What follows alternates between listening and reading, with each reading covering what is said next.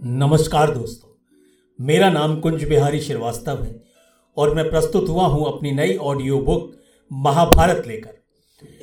कहते हैं कि महर्षि वेदव्यास जी महाभारत ग्रंथ की रचना करना चाहते थे, इसके लिए वो ब्रह्मा जी के पास गए। ब्रह्मा जी ने उन्हें गणेश जी का नाम सुझाया और गणेश जी महर्षि की इस बात से बिल्कुल इनकार ना कर सके, लेकिन उन्होंने एक शर्त रख दी कि वेदव्यास जी जिस समय आप इस कथा को कहते हुए रुक जाएँगे, मैं इस ग्रंथ को लिखने से वहीं रुक जाऊँगा। गणेश जी को भी मालूम था कि ये रचना, ये महाभारत ग्रंथ क्यों लिखा जा रहा है। हर युग में ऐसे ग्रंथों की रचना हुई है, ऐसे भगवानों का अवतार हुआ है, जो इस संसार को एक शिक्षा देकर जाते हैं।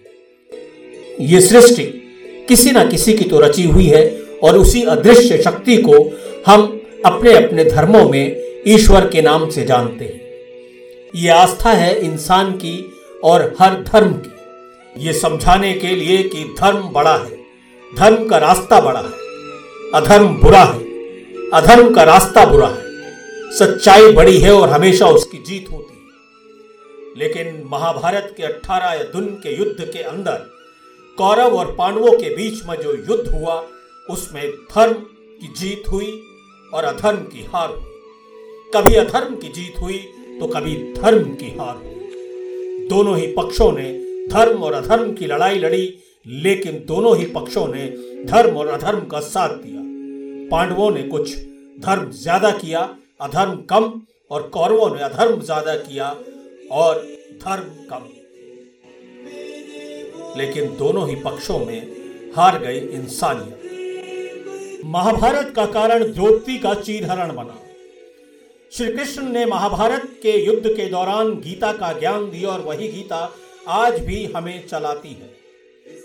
द्रौपदी का चीरहरण भगवान की ही एक ऐसी लीला थी जो इस युद्ध को विविधता में बदलती और इस संसार को शिक्षित करती। परिवार के बड़े बुज़ुर्ग भीष्म पितामह गुरु द्रोण, गुरु कृपाचार्य, विदुर और राजा धृतराष्ट्र भी उपस्थित थे। शकुनी ने पासे फेंकने शुरू कर दिए एक के बाद एक हर बाजी जीतता गया और युधिष्ठर, धर्मराज युधिष्ठर लगातार हारते रहे। धर्मराज युधिष्ठर अब अधर्म के रास्ते पर थे। उन्होंने अपनी सारी धन संपदा हारने के बाद, अपनी दासियों को हारने के बाद स्वयं को भी दाव पर लगा दिया और जब कुछ नहीं बचा तो उन्होंने द्रौपदी को दाव पर लगा दिया। दुर्योधन द्रौपदी से पहले ही बहुत ज़्यादा चिढ़ता था। द्रौपदी ने उसको अंधे का पुत्र कहा था और वो उसका बदला लेना चाहता था। द्रौपदी का चीर हरण होता रहा। द्रौपदी विलाप करती रही, मदद के लिए पुकारती रही, लेकिन वहाँ उसकी सहायता करने वाला कोई नहीं था। दुशासन से कहा, पांडवों के राजसी वस्त्र उतार लो और द्रौपदी को भी निर्वस्त्र कर दो।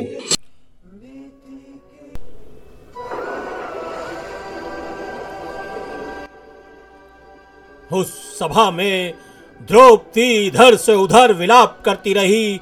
कभी भीष्म पितामह के सामने, कभी गुरु द्रोण के सामने। कभी वो युधिष्ठर से पूछती कि तुमने ऐसा क्यों किया धर्मराज? लेकिन पूरी सभा खामोश थी। दुशासन आगे बढ़ रहा था द्रौपदी को निर्वस्त्र करने के लिए। लेकिन उस अदृश्य शक्ति को, जिसे दिव्य शक्ति कहा जाता है, उसको कोई नहीं पहचान रहा था। वो वहाँ छुपा हुआ द्रौपदी की अस्मत बचाने के लिए ऊपर से ही साड़ी को उसके शरीर पर लपेटता चला गया और दुशासन और दुर्योधन के लाख चाहने के बाद भी उसको निर्वस्त्र नहीं कर पाए।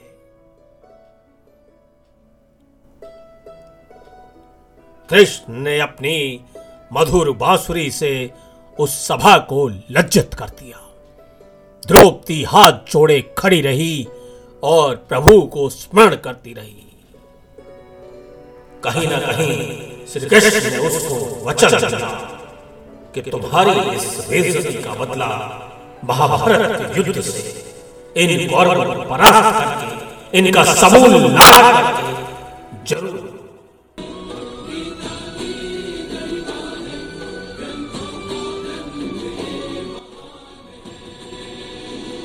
यहीं से शुरू हुई महाभारत।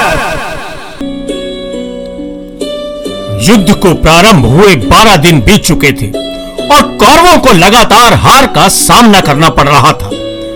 बारहवें दिन भी असंख्य सैनिक वीर गति को प्राप्त हुए, कौरवों की तरफ़ से भी और पांडवों की तरफ़ से भी।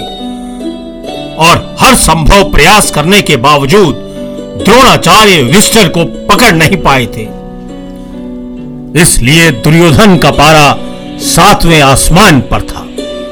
वो गुरु द्रोणाचार्य के पास जाकर सैनिकों के सामने ही उन पर चिल्लाने लग गया। दुर्योधन की इस दृष्टता को देखकर द्रोण काफ़ी आहत हुए, किंतु उन्होंने बड़ी शांति से उत्तर दिया। दुर्योधन, इस तरह व्यग्र होने से कुछ नहीं होगा। तुम तो जानते ही हो कि युधिष्ठिर को पकड़ने की हर कोशिश अर्जुन के रहते नाकाम हो जाती है। लेकिन आज मैं गुरुद्रोण प्रतिज्ञा करता हूँ कि मैं उसे पकड़कर अवश्य ले आऊँगा। यहाँ से युद्ध पुनः प्रारंभ होने वाला था कि तभी सुशर्मा ने एक बार फिर अर्जुन को युद्ध के लिए ललकारा। अर्जुन सुशर्मा की चुनौती स्वीकार कर उसके साथ युद्ध करने चल पड़े। लेकिन कृष्ण ने नीति कुछ और ही रची थी। आज अभिमन्यु का संकट उसके ऊपर भारी पड़ने वाला था।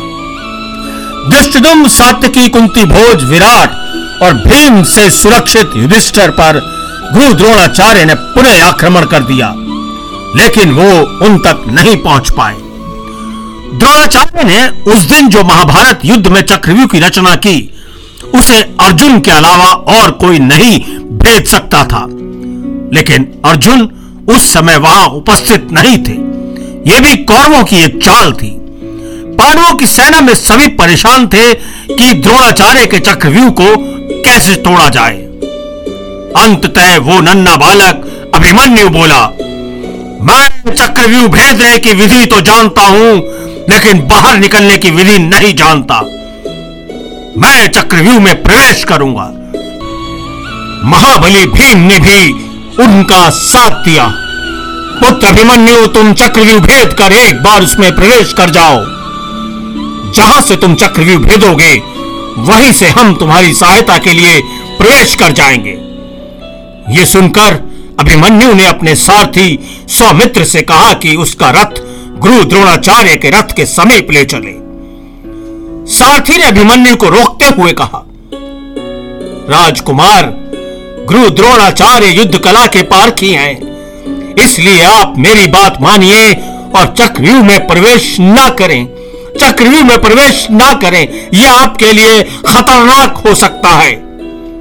अभिमन्यु ने उत्तर दिया, सौमित्र, तुम चिंता मत करो, क्योंकि यदि गुरु चोर युद्ध कला में निष्ठांत है तो मैं भी परम श्रद्ध श्री कृष्ण का भांजा हूँ।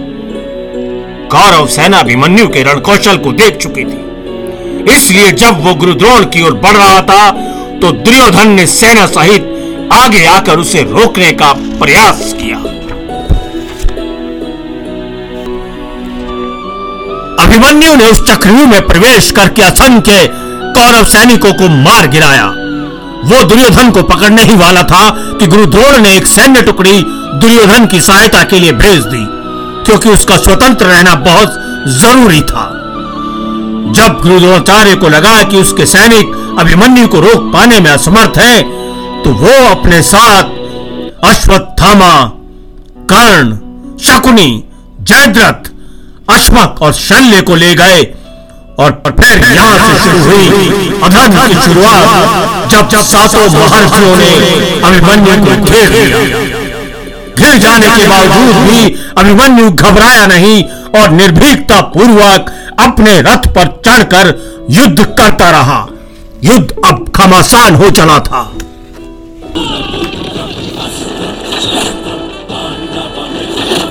अभिमन्यु को आगे बढ़ने से कोई नहीं रोक पाया। कौरव सैन्य इस प्रचंड आंधी की तरह आ रहे वीर के सामने लाचार और भयभीत नज़र आ रही थी। अभिमन्यु निरंतर आगे बढ़ता जा रहा था और अंततः वो गुरुद्रोण का चक्रव्यूह भेदने में सफल हो गया। किंतु जैसे ही उसने चक्रव्यूह को भेदा, जयद्रथ ने अपनी सेना के साथ उस चक्रव्यूह को बंद कर दिया और इस प्रकार भीम आदि चक्रव्यूह के बाहर ही रह गए। चक्रव्यूह के भीतर यद्यपि अभिमन्यु अकेला था, फिर भी वो घबराया नहीं। बड़ी वीरता के साथ सेना का सामना कर रहा था। इस बीच कुरुक्षेत्र के मैदान में एक घटना घटी कि दुर्योधन का पुत्र लक्ष्मण अभिमन्यु द्वारा मारा गया। जब दुर्योधन को यह दुखद समाचार मिला तो वो गुस्से से पागल हो गया। उसने अपने सैनिकों को आदेश दिया, इस अभिमन्यु को जल्दी पकड़कर मार डालो, अन्यथा ये अकेला ही हमारी सेना को मिट्टी में मिला देगा। अपने मित्र दुर्योधन की आज्ञा का पालन करते हुए ने सैनिकों के साथ युद्ध कर रहे अभिमन्यु पर पीछे से वार किया। यह युद्ध के नियमों के विरुद्ध और बहुत ही शर्मनाक था। यह महाभारत युद्ध में सबसे बड़ा अधर्म था जो कौरवों ने किया। पीछे से हुए प्रहार से अभिमन्यु का कवच, तरकश, धनुष और ढाल सब टूट कर गिर गए, पर वो विचलित नहीं हुआ। उसने टूटे हुए रथ का पहिया उठाकर दर्जनों सैनिकों को मार गिराया। लेकिन वो पहिया भी अंततः टूट गया। चारों तरफ़ से घिरा हुआ अभिमन्यु उस चक्रव्यूह को तोड़ने में असफल रहा। अभिमन्यु पर वार किया गया। गुरु द्रोण पूछ रहे थे और रो रहे थे, पश्चाताप के आँसू धरती पर गिर रहे थे। महान वीर अभिमन्यु धरती पर गिरकर वीर गति को प्राप्त हो गया। जब तक ये है जब अर्जुन शर्मा को मारकर लौटे तो उन्हें पता चला, किस प्रकार उनका बेटा अभिमन्यु अकेले चक्रव्यूह में जाकर शत्रुओं से घिर गया था और किस तरह शत्रुओं ने धोखे से पीछे से वार करके उसका वध कर दिया।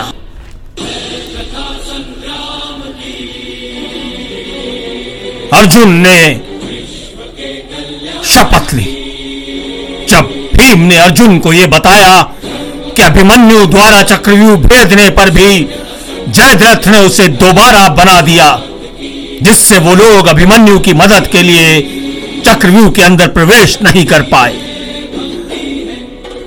अर्जुन को इस अधर्म पर जयद्रथ पर बहुत क्रोध आया और उन्होंने प्रतिज्ञा ली कि अगले दिन अपने पुत्र के हत्यारे जयद्रथ का सूर्यास्त से पूर्व वध कर देंगे।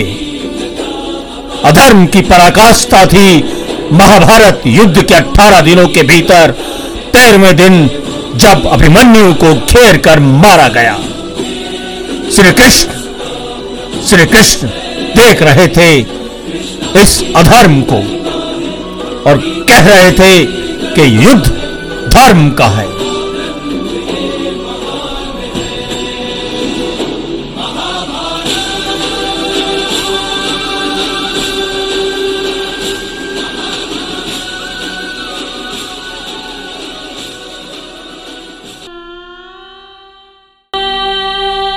खेमे में अभिमन्यु की मृत्यु का समाचार पहुँच चुका था।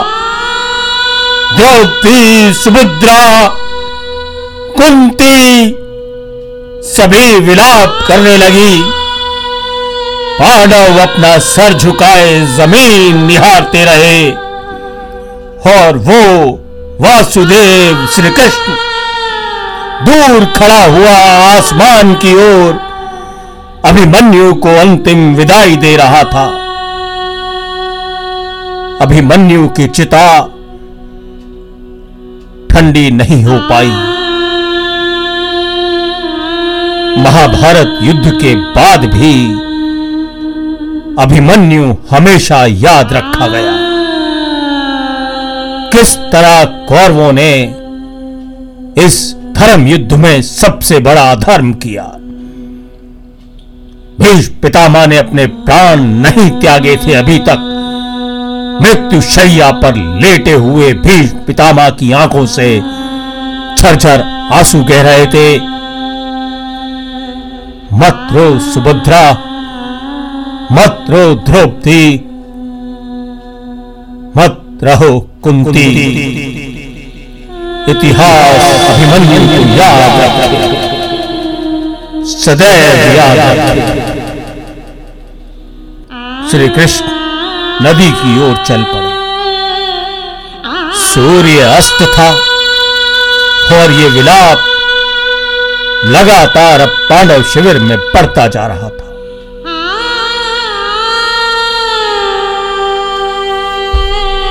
तो दोस्तों, ये थी महाभारत युद्ध के तेरहवें दिन की गाथा। इस गाथा को पुनः सुनने के लिए आप Gaana dot com, Hungama dot com पे phone Paytm Spotify Anchor Google app और एप्पल पॉडकास्ट पर भी लॉगिन कर सकते हैं। सारे एपिसोड सुनने के लिए www.sunarekahani.com पर जाकर आप पुनः इस गाथा को सुन सकते हैं। मैं कुंज बिहारी श्रीवास्तव, इस गाथा को सुनने के लिए आपका धन्यवाद करता हूँ। नमस्कार।